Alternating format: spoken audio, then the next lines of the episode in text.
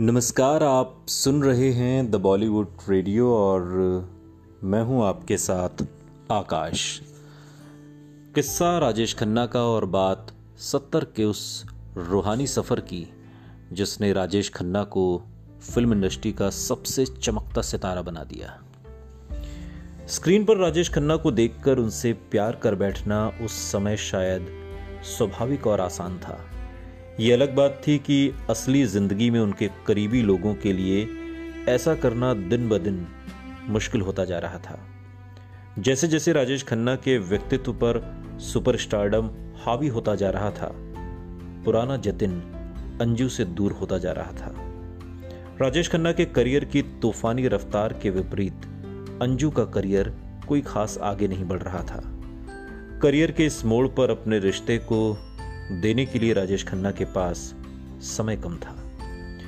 शायद इसी वजह से अब रिश्ते में दरार की खबरें उभर कर सामने आने लगी थी। उस वक्त की फ़िल्म पत्रिकाओं में शर्मिला टैगोर और मुमताज़ के साथ राजेश खन्ना के अफेयर के किस्से भी खूब छप रहे थे। ऐसी खबरें आग में घी का काम कर रही थीं।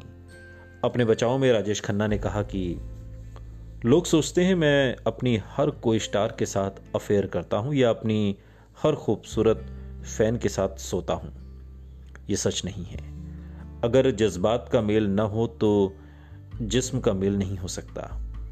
मैं कोई स्टड बुल नहीं हूँ। आप या तो स्टड बुल हो सकते हैं या फिर एक अच्छे एक्टर भगवान ये दोनों विशेषताएँ एक आदमी को कभी नहीं देते। राजेश खन्ना के अफेयर की खबरें लगातार आती रहीं। खासतौर पर मुमताज़ के साथ फ़िल्मों की शूटिंग के दौरान उनकी नज़दीकियों की खबरें। वो मुमताज़ को मोमू कहकर पुकारते थे, दोनों को ऑन स्क्रीन केमिस्ट्री भी दोनों की गजब की थी। और साथ में हुई उनकी हर फ़िल्में लगभग सुपरहिट। फ़िल्म निर्माता इस जोड़ी की ज़्यादा से ज़्यादा फ़िल्में बनाना चाहते थे, इन्हें दोहराना चाहते थे। मुमताज़ ने खुद अपने एक इंटरव्यू में कहा कि शादी में जैसे सितारे मिलाए जाते हैं, हम दोनों की जोड़ी के सितारे मिलते थे। हमारी ट्यूनिंग कमाल की थी। हम दोनों शूटिंग से पहले जमकर रिहर्सल करते, क्योंकि गानों के टिप्स पहले ही हमारे घर भिजवा दिए जाते थे। दोनों पड़ोसी थे और आउटडोर शूटिंग के दौरान दोनों की हँसी मज़ाक और दोस्ती, गॉसिप कॉलम्स की चटपटी खबरें बनती थीं। उस दौर के बहुत से हीरो मुमताज़ के साथ काम करने से मना करते थे। लेकिन राजेश खन्ना के साथ उनकी बेहद कामयाब जोड़ी के चलते वो उस दौर की सबसे महँगी हीरोइन में से एक हो गई।